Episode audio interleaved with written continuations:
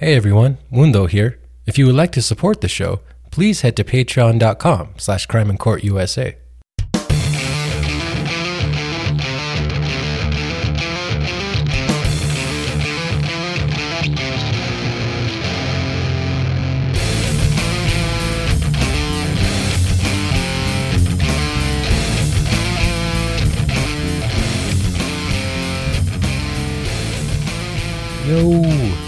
what's up, everyone, and welcome to episode 43 of Crime and Court USA.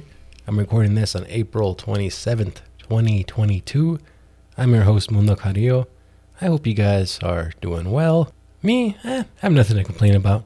I'm doing just all right. In fact, I uh, I've been going to rehab for my back for the last like two months or so, and the therapist said that I may only need two more sessions before I'm good to go. So it's getting strong, man. It's getting back into gear. As uh, some longtime listeners might know, that uh, yeah, I uh, I throw it back, I throw it out quite often. So it was nice to get in, get some therapy in, and get a professional to uh, help me get it back into shape. So that's been nice. Also got the okay to start doing push-ups and things like that. I was really only okay to do like simple like lower back exercises so I don't hurt myself and you know get it straight and all that. So finally got the okay to start doing some other exercises, which has been nice. You know, we're getting a little pudgy, man, a little little jiggly around the edges. Anyways, enough about that. Let's talk about some news, shall we?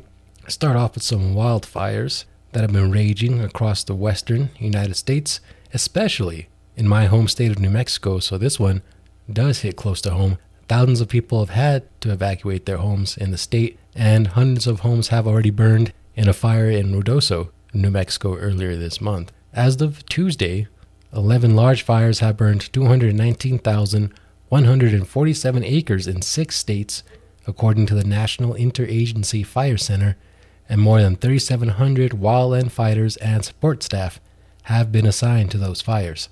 As of Wednesday, the agency reports that five active fires have burned 152,465 acres in New Mexico, one in Nebraska has burned 41,448 acres, and two in Arizona have burned 27,362 acres. None of these fires are contained. Now, this seems to be a particularly bad year already, as the Interagency Fire Center says that since January 1st, 21,181 wildfires have burned over a million acres, and that this continues to be well over the 10 year average of 14,958 wildfires that burned 72,000 acres. Mexico Governor Michelle Lujan Grisham said at a recent news conference that the fires are starting well before the wildfire season and that it's going to be a tough summer. She has already called on local governments to set fireworks bans in place. She can't do that at a state level, that is done at a local level. So she urged local governments to do that. And she's right, this is before our normal fire season in the Southwest, typically that's like late spring, early summer, so May, June, that area. So having them this early in April, like I said, there was already a pretty devastating one in, in New Mexico earlier this month. So having them this early is not a good sign. And yeah, definitely signals an early fire season. I mean, it is like we do call it fire season, like it is like something that we that pretty much happens every year. Is like there's some fires burning, some of them really bad, some of them not so much. But you know, all these acres burning with 0% containment is, uh, yeah, just it's just not a good sign. So in New Mexico, the Calf Canyon fire has merged with the Hermit's Peak fire, and it now threatens about 900 structures in Mora and San Miguel counties. And I actually live in San Miguel County. I'm a ways away from these fires, although I could see the smoke and all that. I mean, you could see the smoke from miles and miles away. But I, uh, yeah, I mean, I never thought about having to evacuate, but that is definitely a real possibility where I live. I mean, I live in a very forested area, so a lot of people in northern New Mexico do, and you know, it's it's a real possibility for for a lot of us. And I just never had to thought had to think about it. It's a uh, pretty devastating. I didn't even know. I mean, to thinking about like what would you bring and like all that kind of stuff. Sleeping in like a high school gym or something like that. It has to be rough. All right, so moving on. On Monday, the Santa Fe County Sheriff's Office released a bunch of documents including a taped interview with Alec Baldwin, into their investigation into the Rust movie set shooting. Sheriff Adan Mendoza said they are still waiting on ballistics tests from the FBI before making a final determination on criminal charges. So when I talked about this whole shooting last week, I said that I did mention this upcoming press conference. I don't know if it was so much a press conference as so much as it was just the sheriff just sending a bunch of stuff out via email. I'm sure it was mostly that. But I, I said that I don't know why he would hold something like announce that he was going to do something Monday without giving a final determination on criminal charges. So there's really nothing new to report here. Yeah, although we did get video of the deputies interviewing Baldwin, we did get some video of the aftermath of the shooting when, when deputies got there. And apparently, um, according to some articles I read, I didn't watch the videos myself, but there was blood on the scene and stuff. So, pretty chaotic video. And I did read an interesting piece from the LA Times. We'll, we'll get to the LA Times later, too. But one of their opinion writers wrote that the document should not have been released, or that the videos, rather, really, should not have been released so that the crew who was there that day could be spared from reliving the events of that day and so that Hutchinson's family wouldn't have to see the aftermath of the shooting themselves and have to have those kind of feelings dredged up as well. Sheriff Mendoza did say they were released due to so many public requests. I mean, little old New Mexico, we barely, you know, make national news. So, you know, I don't know if this guy's used to having, you know, the LA Times and all these organizations from all over the world asking him for records and stuff. So he, he just released this, it seems, as a response to all those requests. And like I said, th- this writer said that they shouldn't have been released because of the damage it might do to the people who were there and to the families and stuff. Um, I see where she's coming from. I do. And this is stuff I've had to wrestle with as a reporter. And I'm all about transparency. As the, the writer, I forgot, I should have written down her name. Whatever. Shout out. Um, she she did say that she, as a journalist herself, is all about transparency as well. And, and so am I, of course, above all things when it comes to government.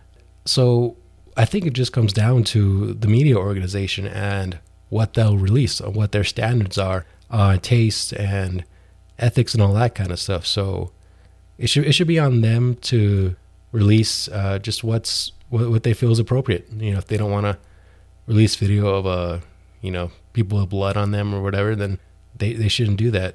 But you know, I understand that making these public means that anyone can get a hold of them and publish them on online or whatever. But yeah, I mean, so you can't really stop that. So I guess I could see why where she would be coming from there. But I, ultimately, I do think that it's just up to the organization to to think about what to publish and what not to publish. So yeah, that's what I think about that. But we'll see what happens. I mean, my gut. I've said this several times before. My gut is that no criminal charges will be filed because um, didn't seem like anyone did anything intentional. If anything, maybe Armor Hannah Gutierrez-Reed would be uh, be charged for being negligent or something like that for allow it was her job as the armor to make sure that guns and everything else was safe on set. So I could see why they could say she was criminally negligent by doing that, but I, I don't know. I don't know about that. I think that's more of a civil thing. And uh, suits have already been filed against her for being negligent, so clearly a lot of negligence. I just don't know if it was criminal. But these kind of tests do take a long time, so we'll see. We'll see what happens when they get back. I'm sure the sheriff will make another announcement. Okay, so I had to mention this story just because it was probably the biggest story of the week, even though it's not really crime related. But that's Elon Musk is going to acquire Twitter for $44 billion. And he talks a big game about free speech and stuff. At least he's been saying that on Twitter. and a lot of people, like former President Donald Trump, are permanently banned from Twitter for breaking its policies. So we'll see if guys who have been banned come back. I guess Trump has said that he won't come back, but, but we'll see. And of course, this is a big story because the world's richest man, you know, he's launching freaking rockets into space and shit, uh, now has control over a very influential social media platform. And people, I guess that's just not sitting very well with, with people, but only time will tell. We'll see what, what changes come to Twitter. And this seems to be a big deal to a lot of people, and I really don't understand why. I mean, people are kind of talking as if free speech itself is at stake right now or something, and I just don't see why. I mean, although Twitter is very influential and a very established medium in our society, I mean, it has a global reach. It is ultimately just a website, you know? And you know, free speech itself isn't contingent on whether a rich guy owns Twitter or not. If Twitter really does take a downturn under Musk's watch, then someone will just create a better Twitter. You know what I mean?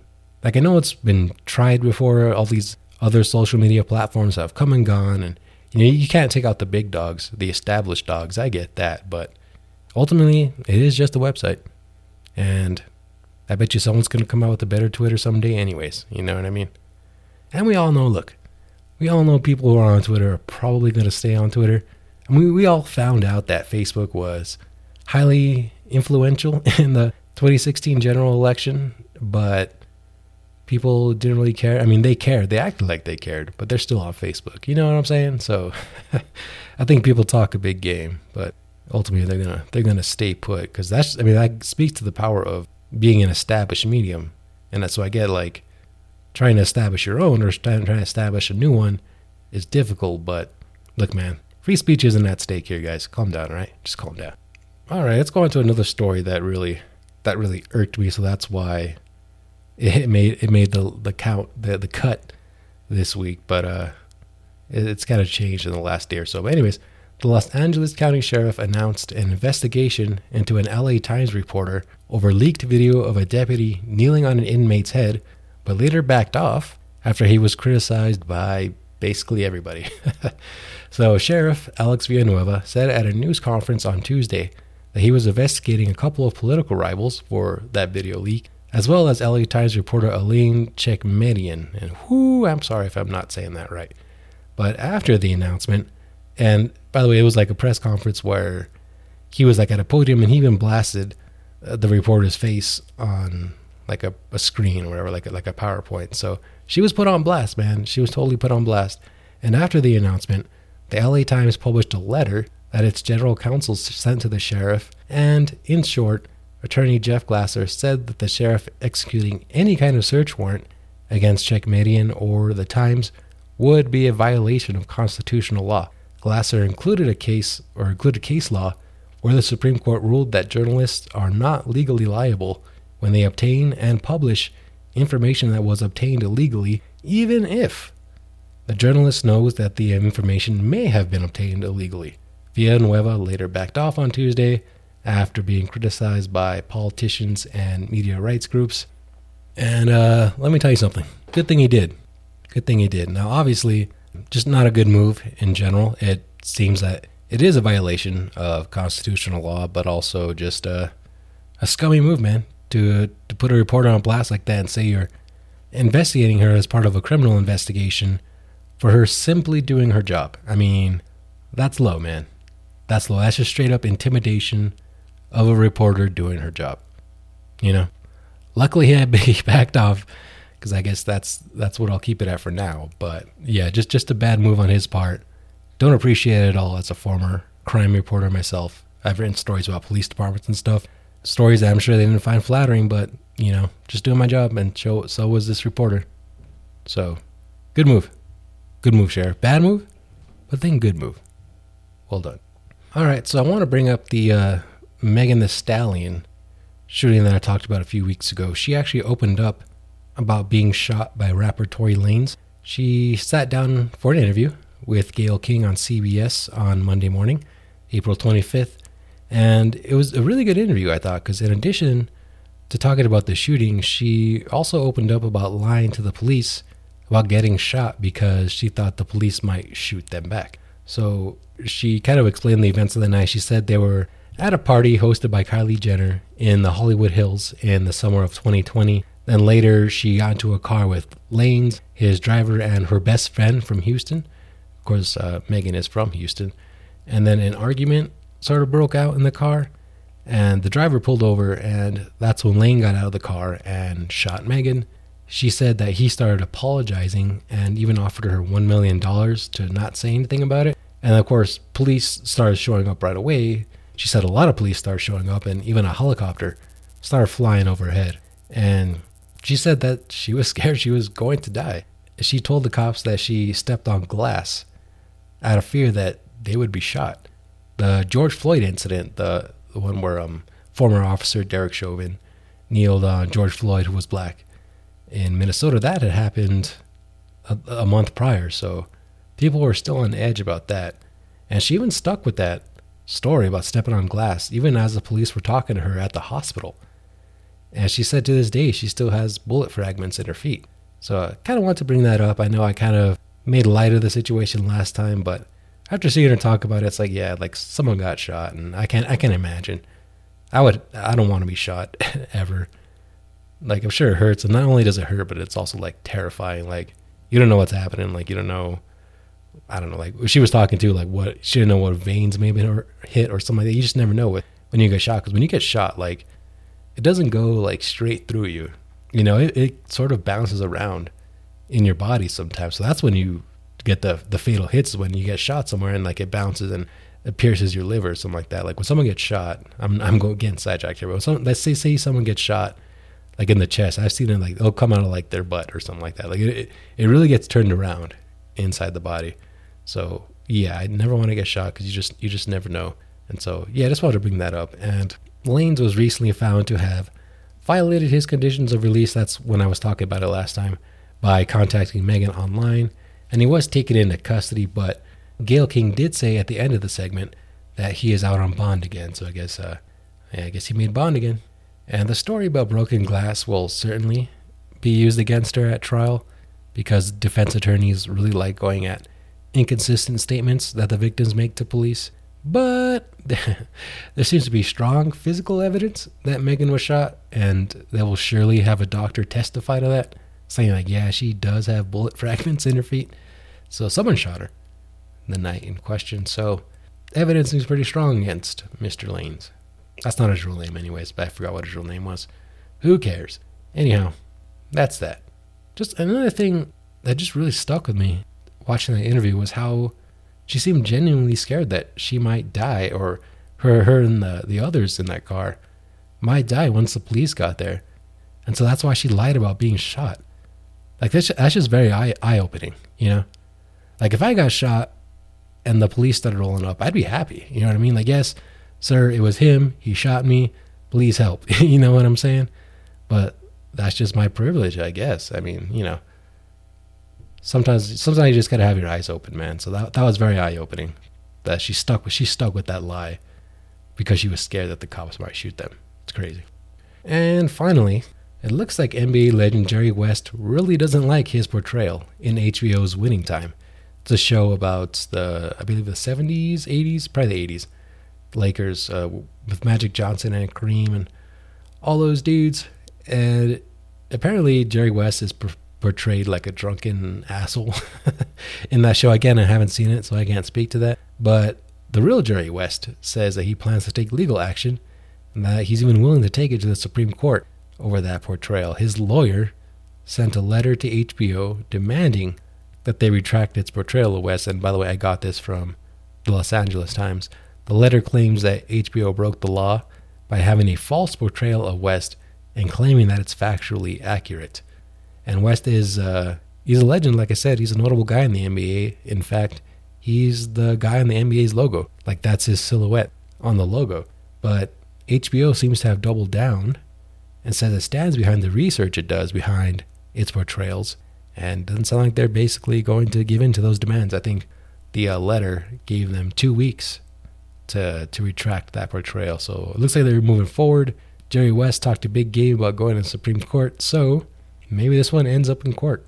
I know, I mean, I know obviously a lot of like defamation suits get filed, but I've never seen someone sue like a production company over their portrayal in something. I'm sure it's happened. I've, it's probably happened quite a bit. I just never really heard of one. So I'm, I'm interested in this one. I want to see where this goes, whether it is illegal or not. Because HBO is kind of saying that, hey, we stand behind our research behind this character.